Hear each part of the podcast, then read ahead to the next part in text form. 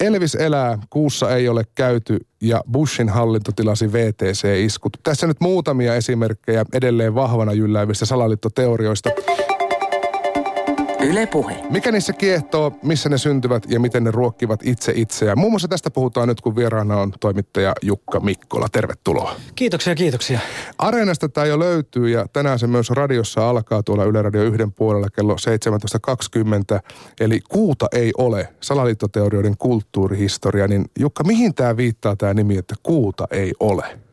Se viittaa yhteen salaliittoteorioista, eli teoriaa, jonka mukaan kuuta ei todellisuudessa ole olemassa, vaan se on vain taivaalle heijastettu hologrammikuva. Jaha. Ja, ja se perustuu siis mihin? Siis miten sitä on koitettu todistella, että meillä ei olisi mukaan kiertolaista?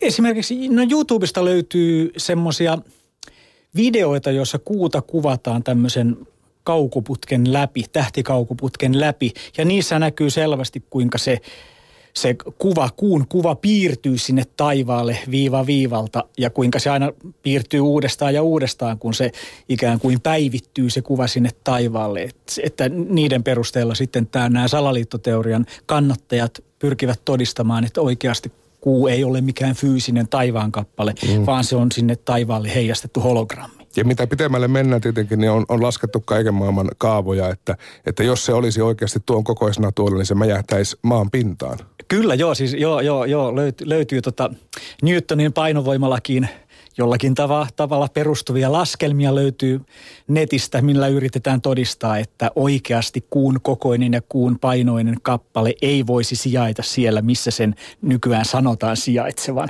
Sinänsä jännä tuo hologrammi-ajatelma, että jos miettii, niin se olisi pitänyt olla sillä vuosituhansia, koska kyllä kun ihmisen historia, ihmiskunnan historiaa tutkitaan, niin kuu mainitaan aika aikaisessa vaiheessa.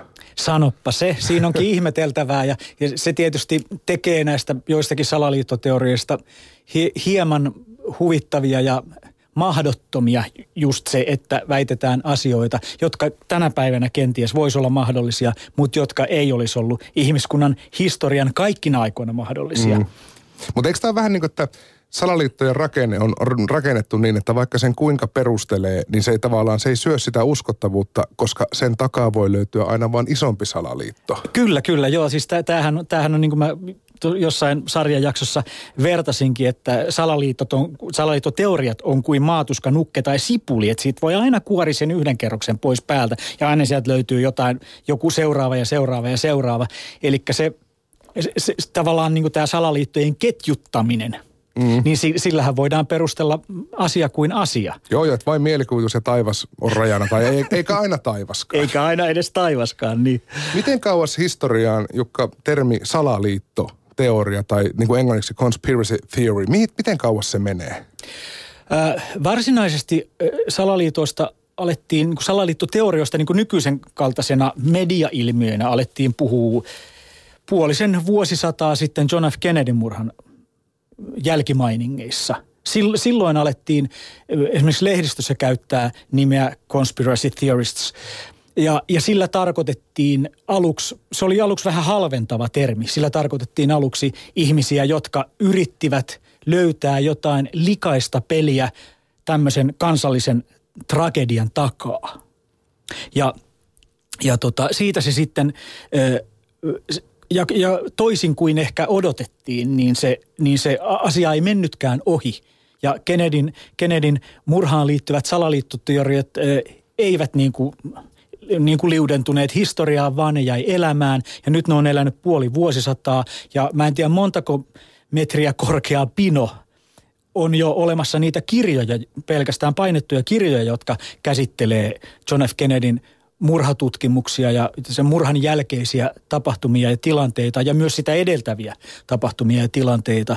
Ja, ja kuinka valtaisa määrä esimerkiksi netistä löytyy materiaalia. Siitä jos teet haun JFK Murder, niin sieltä löytyy ihan valtava määrä sekä YouTube-matskua että, että normaaleja nettisivuja ja et kyllä, se, kyllä se siitä niin kuin varsinaisesti lähti niin kuin nykyisen kaltainen juttu. Toki salaliitto, salaliittoja ja salaliittoteorioita on, on ollut sitä aiemminkin jo. Esimerkiksi keisari, keisari Neerosta voidaan puhua Rooman palon yhteydessä siitä, että, että, että hän sytytti Rooman palon, jotta voisi syyttää kristittyjä siitä. Niitä ainakin tilasi. Niin, niitä ainakin, tila, ainakin itse ollut tilasi välttämättä. Rooman palon. Kyllä, kyllä. Niin, ja et, siitä et, alkoikin sitten paisumaan vähän isompi pulla niin, et, et, et, ky, kyllä, kyllä näitä on tämmöisiä. Tämmöisiä on, on ollut paljonkin, mutta et, tavallaan nykyisen kaltainen salaliittoteoria idea, niin kyllä se, se oikeastaan, sen voi sanoa syntyneen silloin Kennedyn murhan jälkimainingeissa. Mutta kyllä kai siinä jotain semmoista niin perustavanlaatuista inhimillisyyttä on, että tavallaan ei usko sitä ensimmäistä, mitä meille näytetään, mm. vaan on jotenkin tarve ajatella, että tässä nyt salaillaan jotain. Kyllä, ja varsinkin semmoisissa asioissa, joita nykymaailma on täynnä, ja joita historiassakin on kohtuullisen runsaasti, eli suuria traagisia tapahtumia, presidentin murha, VTC-iskut, Titanikin uppuaminen, Estonia, ka- ka- kaikki tämän tyyppiset asiat, jo- jotka ei selity aivan yksinkertaisesti, joihin liittyy paljon suurta tragiikkaa, isoja menetyksiä, jotka, jotka koskee mahdollisimman suurta ihmisjoukkoa tai jotka on niin kuin emotionaaliselta painolastiltaan niin voimakkaita, että et, niin, niin tuntuu, että niihin, e, niihin ei tunnu riittävän yksinkertainen selitys, sanotaan, että Titanic ajoi jäävuoreen ja upposi piste, vaan sieltä takaa lähdetään hakemaan aina jotain muuta. Tai se, että joku yksinäinen kiväärimies ampui jostain kirjavaraston ikkunasta John F. Kennedy se, se ei tunnu riittävän, varsinkin kun nykyisessä maailmassa on hirveän helppo jakaa toisenlaista tietoa. Ja näköjään se oli jo 50 vuotta sitten mahdollista. Mm. Eli heti Kennedyn murhan jälkeen alkoi ilmen, ilmetä mielipiteitä ja todistajalausuntoja, jotka sotivat sitä niin sanottua virallista tulkintaa vastaan. Ja ihan samalla tavalla VTC-iskujen syyskuun 11. päivän tapahtumien yhteydessä virallinen totuus asetettiin kyseenalaiseksi heti, välittömästi niiden tapahtumien tapahduttua. Ja, ja, ja ky, kyllä se niin on tehnyt sen, että, tota, et, että, että kyllä niin salaliittoteoriat nykyisessä mielessä on, on, on ollut olemassa oikeastaan vasta siitä Kennedyn, Kennedyn murhasta lähtien, koska silloin siihen alkoi liittyä niin sanottu media – tuli mukaan siihen. Sitä näytettiin televisiosta, siitä keskusteltiin lehdissä – Nettiä ei silloin vielä ollut, mutta netti tuli hirveän luontevasti mukaan kuvaan heti, kun se oli mahdollista. Ja nettihän on myös tehnyt sen, että tehnyt mahdolliseksi tämän mun sarjani myös mm. siinä, että, että, että netistä löytyy nykyään se kaikki materiaali ja informaatio, joka tarvitaan tämmöisten asioiden kulttuurihistorian hahmottamiseen. Niin ja varmasti, jos miettii juuri tätä median, median äh, roolia ja sitä median määrää, mikä on siis olemassa, mm. toisin kuin Rooman palon syttymisestä, niin Kennedyn murhasta meillä on useitakin eri video, siis filmitallenteita, Joo. puhumattakaan VTCstä, jota Kyllä. New Yorkissa taltioitiin varmaan siis tuhansilla kameroilla Kyllä. silloin, kun se tapahtui. Ja näitä tuntuu aina putkahtelevan jostain, että nyt ennennäkemätön video jostain Kyllä. vaikka Kennedyn ampumisesta. Joo, joo. Ja se on, se on jännä, että niitä tuntuu nyt löytyvän. Ja sitten nykyisillä teknisillä keinoilla pystytään niin digitaalisesti analysoimaan tiettyä dataa eri tavalla kuin koskaan aikaisemmin. Joten esimerkiksi siitä Zapruderin kuvaamasta kotivideosta tai kaitafilmistä, joka on, on, on ainoa niin kuin todistusvoimainen lähde Kennedyn murhassa – niin, niin siitäkin on nyt löydetty jotain uusia yllättäviä seikkoja, kun sitä vanhaa superkasi-materiaalia on päästy digitaalisesti tutkimaan uudelleen. Ja Kuva kuvalta katsomaan niin, tarkemmin. Ka- niin, että et, et, kaikki tämmöisiä, että et, tavallaan si, siinä on se hauskakin puoli, että, että salaliittoteoriat ei, ei aina niin kuin, niitä ne ei niin kuin tyhjänä itse itseään, vaan aina niin kuin e, e, tulevaisuus ja teknologiset kehitykset saattavat tuoda niin kuin uusia piirteitä esiin asioista, joiden luultiin jo olevan selvillä joiden luultiin olevan jollakin tavalla, niin te- tekninen tutkimus saattaa tehdä, saattaa tehdä niistä, ni, niihin, niihin uusia aspekteja, tuoda esiin uusia juttuja. Niin kuin nyt esimerkiksi just Kennedyn tapauksessa on käynyt. Suuri osa meistä ihmistä hyväksyy tämän niin sanotun virallisen totuuden aika mukisematta eikä kyseenalaista sitä, mutta Jukka Mikkola, onko sulle selvinnyt, että onko joku ihmistyyppi tai millaiset ihmiset ylipäätään hurahtaa tai lähtee uskomaan salaliittoihin? En mä tiedä. En, en oikeastaan pysty, pysty sitä sillä, sillä tavalla. Se on, se on vaikea ajatella. Monestihan sanotaan, että tieto lisää tuskaa. Että tota, et, et, et, et mitä, mitä enemmän ihminen ihminen tietää asioista, niin sitä tuskallisempana ne asiat näyttäytyvät tai tämä koko maailma näyttäytyy. Ja, mutta en mä, en mä oikein niin kuin sitäkään osaa ajatella, että salaliittoteorioihin innostuisi vaan ne ihmiset, jotka, jotka ei tiedä tästä maailmasta mitään. Mm. Tai toisaalta ne ihmiset, jotka tietävät tästä maailmasta liikaa.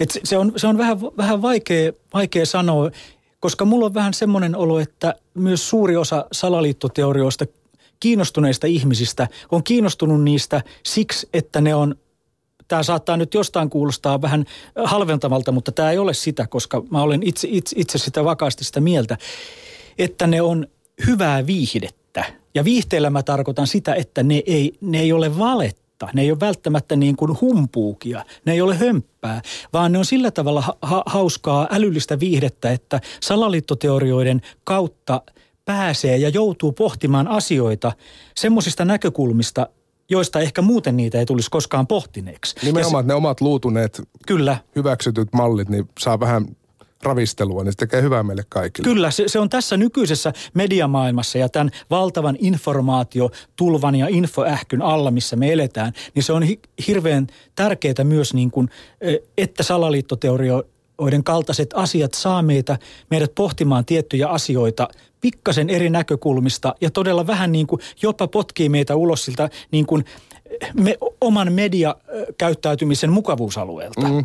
Ja, ja, ja, ja ehkä jopa niin kuin tämä voi tuntua vähän hurskastetulta, mutta, mutta kyllä, kyllä mun mielestä salaliittoteoriat ja niiden harrastaminen saattaa lisätä myös medialukutaitoa. Jo, jo, Voisi ajatella, että siinä käy päinvastoin, mutta et, et, et, ky, kyllä se, kun näkee mitä kaikkea informaatiota toi netti on täynnä ja mitä kaikkea informaatiota meille suoletaan kaiken aikaa ja mitä kaikkea sieltä on löydettävissä, nähtävissä, luettavissa, katsottavissa, niin kyllä, kyllä sen kaiken siihen kaikkeen tutustuminen ja sen kaiken punnitseminen omalla tahollaan se, ja, ja suhteessa tähän koko maailmaan, omaan maailmankuvaan, kaikkeen, niin kyllä se saattaa olla hyvin terveellistä. Ja, si- ja tätä mä tarkoitan sillä, kun mä sanoin, että salaliittoteoriat voi olla myös hyvää viihdettä. Mm. Ne on hyvää älyllistä viihdettä, joka saattaa ruokkia sun mielikuvitusta ja, ja ja, te, ja, ja tois, sitten janan toisessa päässä on se, että saattaa hyvinkin niin kuin edistää kriittistä medialukutaitoa juuri kun mainittiin, mm. että se on rakenteeltaan kuin sipuli, niin pitää aina kyseenalaistaa se, mikä, mikä kerros on siinä päällimmäisenä ja katsoa aina sinne Nimenomaan medialukutaitoa silloin kehittää. Onko kaikki kulttuurit jotenkin yhtä alttiita salaliittoteorioille? Koska tuntuu, että tuo Amerikan Yhdysvallat on, on jotenkin semmoinen ehtymätön tehdas. On. Ky- kyllä, kyllä siis se, on, se on totta, että su, suurin, osan, suurin osa munkin tuossa sarjassani käsittelemistä salaliittoteorioista vie vie tavalla tai toisella Yhdysvaltoihin. Se voi johtua myös siitä, että Yhdysvalloissa ö, nettiin liitettyjen tietokoneiden määrä on, on aika suuri. Ja, ja amerikkalaiset ovat niin kuin omaksuneet tuon nettikulttuurin hyvin varhain. Ihan silloin WWW-elämän tai aikakauden alussa jo amerikkalaiset ottivat tavallaan sen omakseen tämän. Ja, ja kyllä se tietysti merkitsee jotain sekin, että kyllähän niin kuin koko netin kehitys on ollut hyvin Yhdysvaltapainotteista. Ajatellaan nyt ihan vaan niin kuin Microsoft, Microsoftista lähtien. Microsoft, Google, koko tämä systeemi, mikä nykyäänkin vallitsee, niin kyllä se on hyvin Amerikka-painotteista. Joten ei, ei, ei se ole mikään ihme myöskään, että amerikkalaiset on niitä, jotka kaikkein eniten tuovat nettiin salaliitto teorioihin liittyvää materiaalia ja myös ehkä kenties kehittävät niitä, niitä salaliittoteorioita. Ja, mm. ja, ja toisaalta voihan se liittyä myös siihen, että, että Yhdysvallat on niin valtava sekä maantieteellisesti, mutta ennen kaikkea kulttuurisesti ja tiedollisesti niin, niin valtava ja monimutkainen kattila. Että et siellä, siellä on niin paljon sitä niin kuin kiehuntaa ja e-, erilaisia tajunnan tasoja yhtä aikaa päällekkäin. Joten se on myös myös ehkä siihen syynä. Ja toisaalta myös amerikkalainen viihdeteollisuus voi olla syynä. Kyllä mä oon ihan varma, että, että, niin kuin, että se, että Hollywood on juuri Amerikassa eikä esimerkiksi Iso-Britanniassa. Et, et, ky, kyllä, kyllä se, niin se amerikkalainen kulttuuri kaikkinensa, amerikkalainen sekä kulttuuri että viihdekulttuuri, niin kaikkinensa on vaikuttanut siihen, että kyllä se, kyllä se vaan jostain syystä se on, se on se Amerikka, jota kautta monet näistä teorioista putkahtelee esiin. Sinänsä ironista, että internet, joka tavallaan mahdollistaa näiden teorioiden laajan levikin ja kaiken mm. muun, niin on totta kai myös itse salaliittoteorioiden äh, tavallaan kohteena. Eli, eli nettihän liittyy aivan älytön määrä kyllä. kaikkea sitä, kuinka paljon meitä tarkkaillaan ja kuka meitä tarkkailee. Kyllä, kyllä. Ja, ja mitä meille ei näytetä ja mistä meille ei kerrota. Ja mm. mulla, oli, mulla oli a- aikomuksena tehdä yksi jakso aika pitkälti niin sanotusta darknetistä – eli pimeästä verkosta. Ja näistä, eli, eli siitä verkosta, joka on internetin takana tai siellä alla pi, piilossa. Mutta sitten mä tajusin, että tota, si, siitä olisi tullut enemmänkin asiaohjelma kuin mikään tämän tyyppinen salaliitto teoriajakso, joten, joten se, mä jätin sen aiheen ihan tahallani pois, koska mä tajusin, että sinne, sinne ei liity niinkään paljon salaliittoja, vaan siihen liittyy niin kuin – todellisen maailman todellisia asioita, jotka on kyllä tosi uskomattomia niin kuin kerrottuna. Ja jo, jopa liian uskomattomia asioita kerrottavaksi, mutta tota, mut silti, että se, se, sen mä, sen mä niin kuin tahallani jätin juuri pois sen takia, että se olisi vienyt, se olisi vienyt niin kuin ehkä liian syvälle sinne niin kuin nettiin. Mutta mut, mut tämäkin netti, jota me nykyään käytetään, josta sanotaan, että se on vain niin kuin jäävuoren huippu, tämä, netti, missä me nykyään pörrätään ja mennään. Et me, me, se on vaan semmoinen kaunis pinta siinä netin mm. päällä, mitä me käytetään. Ja siihen kauniseen pintaankin mahtuu paljon. Mahtuu paljon. paljon pahojakin asioita. Mahtuu ja kyllähän osa salaliittoteorioista liittyy siihenkin, että, että mit, mitä Google kertoo meille ja mitä se ei kerro. Ja en mä tiedä, tarvitaanko siihen edes salaliittoteoriaa, niin kuin sen asian pohtimiseen, että jos sä teet Google-haun, niin mitä, mitä sieltä sulle näytetään ja mitä asioita sulle ei näytetä. Ja, ja mitä ehkä joku toinen taho haluaisi näyttää sulle, jos sä teet haun täsmälleen samalla sanalla tai sanaparilla. Mm. Et, et kyllä, kyllä tämmöisiä, on ja, on ja tota, kyllä netti itsessään, niin kuin sä sanoit, niin se on hirveän mielenkiintoinen asia salaliittoteorioiden kannalta se netti itsessään, koska, koska niin kuin se, se se, se, on, se on yksi, yksi taso siitä sipulista. Onko meillä Jukka Mikkola olemassa suomalaisia salaliittoteorioita? No va- varsinaisia suomalaisia salaliittoteorioita, äh, mulle tulee ihan ensimmäisenä mieleen, mieleen salaliittoteoria, joka on itse asiassa fiktiota, mutta joka voi olla, ettei se, ettei se olekaan fiktiota. Mä selitän. Arto Paasilinan kirjassa Jäniksen vuosi kerrotaan eläkkeellä olevasta nimismiehestä – jo, jonka tämä kirjan päähenkilö Vatanen tapaa. Ja tota, tämä vanhan nimismies on tutkinut jo vuosikymmeniä omasta mielestään oikeata teoriaa siitä, kuinka tasavallan presidentti Urho Kekkonen vaihdettiin joskus 60-luvun lopulla toiseen samannäköiseen mieheen. 60-luvun lopulla, 70-luvun alussa. Elikkä, elikkä, ja, ja si, siinä kirjassa tämä nimismies näyttää kaikkia kal, kal, kallokuvia näitä profiileja sit, ja selvittää siinä, että katso nyt kuinka, kuinka Kekkonen vaihdettiin toiseen nä, näköis, näköiskekkoseen. Ja, ja, ja se, se on sillä tavalla hauska esimerkki siitä suomalaista salaliittoteoriasta, joka olisi voinut olla totta. Joku olisi voinut, jos, jos, me, jos meillä olisi ollut netti siihen aikaan, kun Paasillinen kirjoitti kirjansa, niin, niin silloin sen olisi voinut joku esittää netissä ihan totena samalla tavalla kuin se sinne kirjassa esitetään fiktiona. Ja, ja kyllähän on tiettyjä sellaisia salaliittoteorian kaltaisia ajatuksia, oletuksia, mie- mielipiteitä, joita on esitetty, jotka liittyy esimerkiksi Tampereen kaupungin mm, niin kuin Tampereen kaupungin kaavaan, jossa niin kuin tiettyjen kirkkojen kautta, kun piirretään viivoja, niin sieltä tulee se pentagrammi ja, ja tämmöisiä. Että et, et ky, kyllä niin kuin Suomeen sijoittuu tietty määrä tämmöistä salaliittoteoreettisen kaltaista ajattelua ja tiettyjä asioita, mutta mut ei niitä kovin montaa ole. Ja yleensä ne on kyllä aina – versioita ulkomaisista. Esimerkiksi Washington DC:hin sanotaan liittyvän aivan samantyyppinen ratkaisu ja nyt joku on vaan siirtänyt saman idean Tampereelle ja piirtänyt, piirtänyt sinne sen viisi kannan sinne Tampereen kirkkojen sisään. Et, et, et ne on monesti kyllä tuontitavaraa, ne Suomeenkin liittyvät asiat. Ja kyllähän voi ajatella, että tota, että Paasilina on saattanut saada sen idean siitä, että kuinka Beatles, kuinka eräs salaliittoteoria kertoo siitä, kuinka beatles yhtyeen basisti Paul McCartney oli 60, vuonna 66 vaihdettu vaihdettu samannäköiseen näköispooliin. Joo, ja Abbey Road-levyn kanteen liittyy ihan tolkuton määrä erilaisia, erilaisia tulkintoja siitä, että mitä sillä halutaan kertoa. Muun muassa Lennonin kuplan rekisterikilvestä on, on revitty, mikä on 28 Joo, if. IF, IF28, Joo. joka tarkoittaa sitä, että, tota, että jos Paul McCartney olisi ollut hengissä sitä kuvaa otettaessa, hän olisi ollut 28-vuotias. Joo, joo, ja se, että hän on ilman kenkiä, niin viittaa nimenomaan siihen, että hän on kuollut. Kyllä, ja... kyllä, kyllä. Ja, ja sitten nämä, nämä muut, muut Beatles oli pukeutuneet sillä tavalla, että, että joku heistä oli, Lennon oli muistaakseni pukeutunut täysvalkoiseen, ja hän tarkoittaa, että hän on pappi. Ja oliko se nyt George Harrisonilla oli, oli farm, farmarit ja henkselit, tarkoittaa, että hän oli haudankaivaja ja Ringo taisi olla mustassa puvussa, joka tarkoittaa sitä, että se oli arkunkantaja. Eli kyllähän näitä, näitä löytyy niin kuin valtava määrä ja sitten, on, sitten Beatlesien lauluja väärinpäin kuuntelemalla on saatu, saatu myös sitten tämmöisiä tämmöisiä mielenkiintoisia viestejä sieltä, sieltä tota esiin. Esimerkiksi yhden laulun lopussa, kun sitä kuuntelee väärinpäin, niin John Lennon laulaa, että Paul is a dead man, Paul is a dead man, miss him, miss him.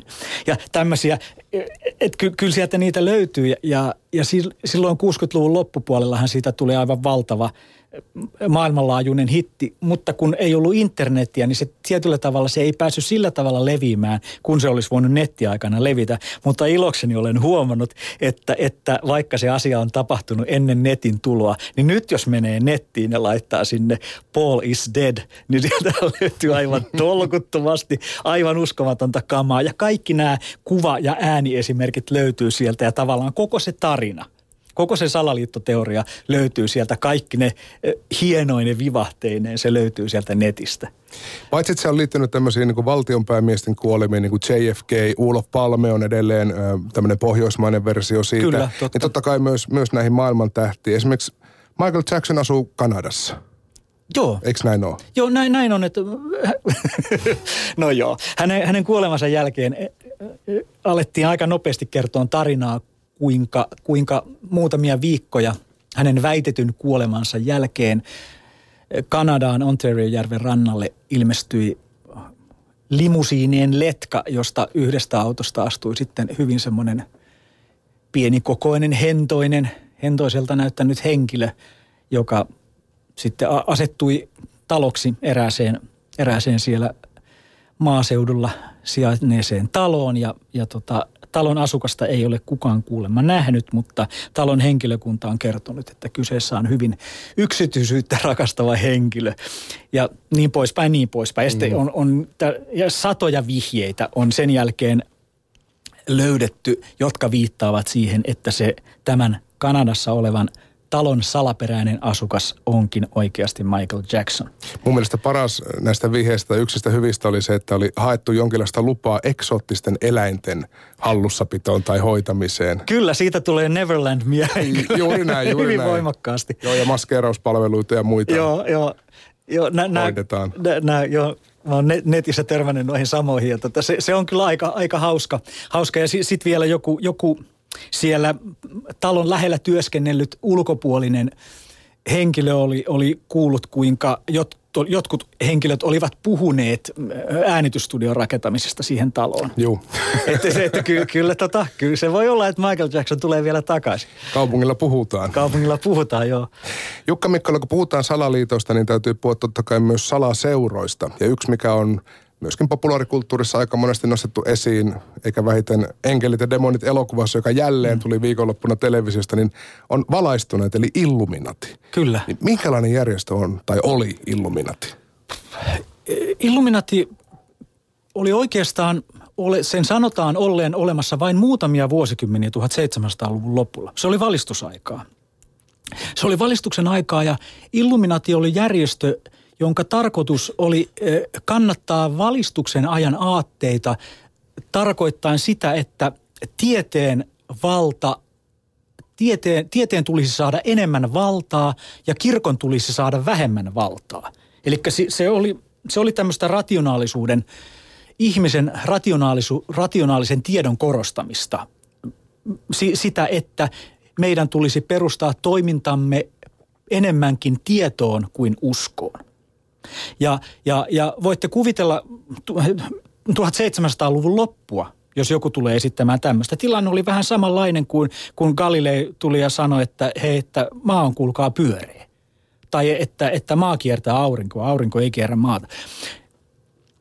Eli tilanne, tilanne oli, oli oikeastaan aika vakava silloin. Ja en yhtään ihmettele, että Illuminati sai jo silloin hirveän voimakkaan maineen, koska se, se, tuli, se tuli esittämään jotakin asiaa, joka niin kuin, jonka oli oikeastaan tarkoitus järisyttää jo, niin kuin koko, koko läntistä maailmaa niin kuin hallitsevia perusteita. Et y- y- yhtäkkiä, et se 1700-luvun lopulla se oli käsittämätön ajatus, etteikö kirkko, kirkko olisi se tavallaan ylin, ylin kaikesta. Ja, ja luonnontieteet oli vasta niin kuin kehittymässä. Mutta oli, oli tietty, tietty joukko ihmisiä, jotka joutuivat niin kuin tekemään tämän niin sanotusti undergroundisti tämän homman, eli menemään ikään kuin maan alle, perustamaan salaseuran, joka sai nimen Illuminati, ja, ja toimimaan sitä kautta. Ja, ja ö, salaliittoteoreihin uskovat sanoa, että Illuminati on toiminut siitä lähtien ja toimii edelleen. Ja, ja että, tämä on hauska, hauska mm, tota, yksityiskohta, joka liittyy Illuminatin toimintaan, on se, että Illuminatin sanotaan olevan se taho tällä, tämän hetken maailmassa, joka kehittää kaikkein eniten näitä salaliittoteorioita ja laittaa niitä nettiin ja joka paikkaan sen takia, että, että, että Illuminati käyttää sitä ikään kuin semmoisena savuverhona, jotta ihmiset eivät tiedä, mitä asioita he todellisuudessa tekevät. Ja kuinka paljon he Illuminati todellisuudessa hallitsee tätä maailmaa. Ja No loppu jää mielikuvituksen varaan. Mutta silti jättävät aika näkyviä merkkejä itsestään muun muassa Yhdysvaltain dollariin. Kyllä. Tämän, tämän kolmion ja sen keskellä silmän, että se on väitetty olevan Illuminaatin tunnus. Kyllä, kyllä, kyllä. Se, se on alkuperäisen Illuminaatin tunnus ja, ja äh, netistä löytyy aivan voisinko sanoa suurenmoinen kokoelma ka- ka- esimerkki, esimerkkejä siitä symboliikasta, joka, ka- joka liittyy Illuminatiin ja myös suurenmoinen kokoelma niistä kaikista teoista ja tapahtumista, joista Illuminatin sanotaan olevan vastuussa.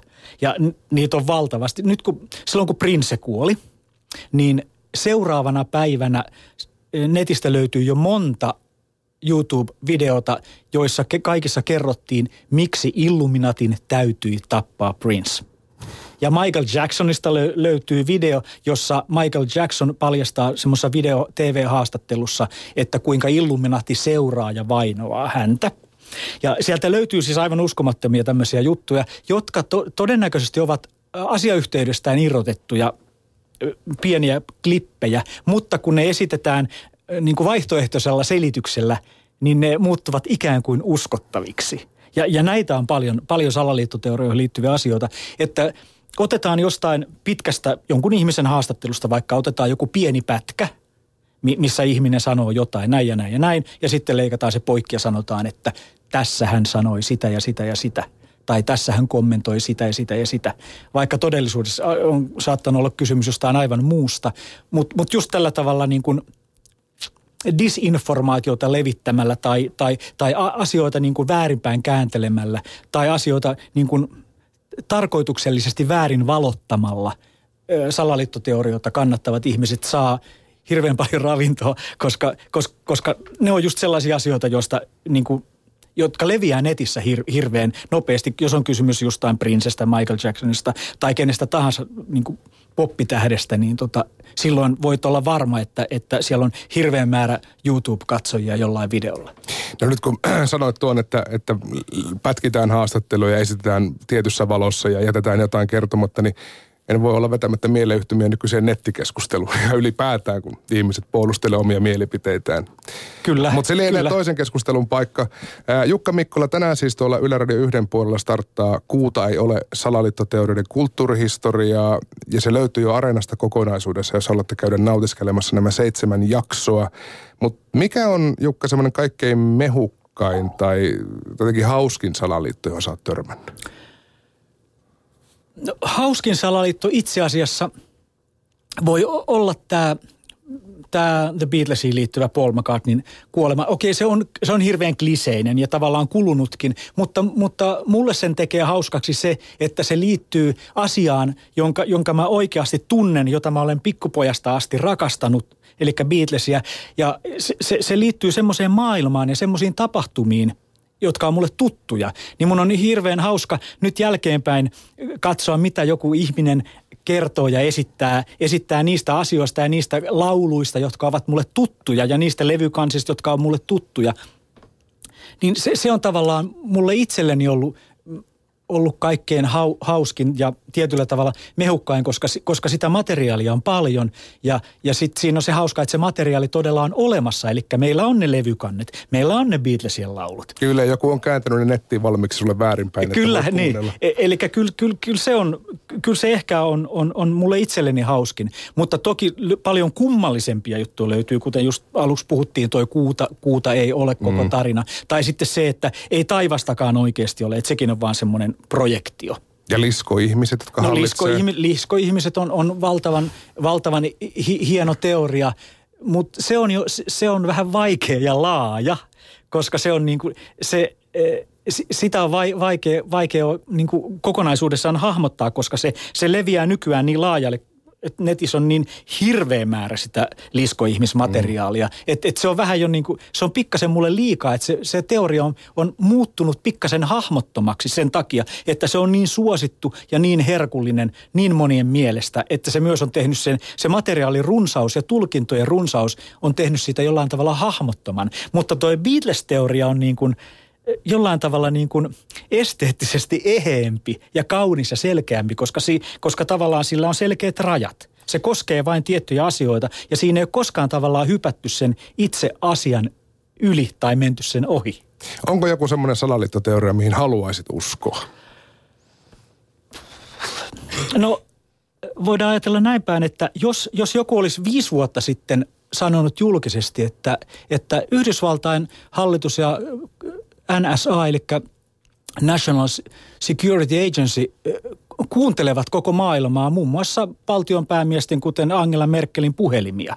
Niin oli sanottu, että älä nyt, mikä salaliittoteoria toi on. Että en, mitä, mitä, miten Obama nyt pystyy kuuntelemaan jonkun Merkelin puhelinta?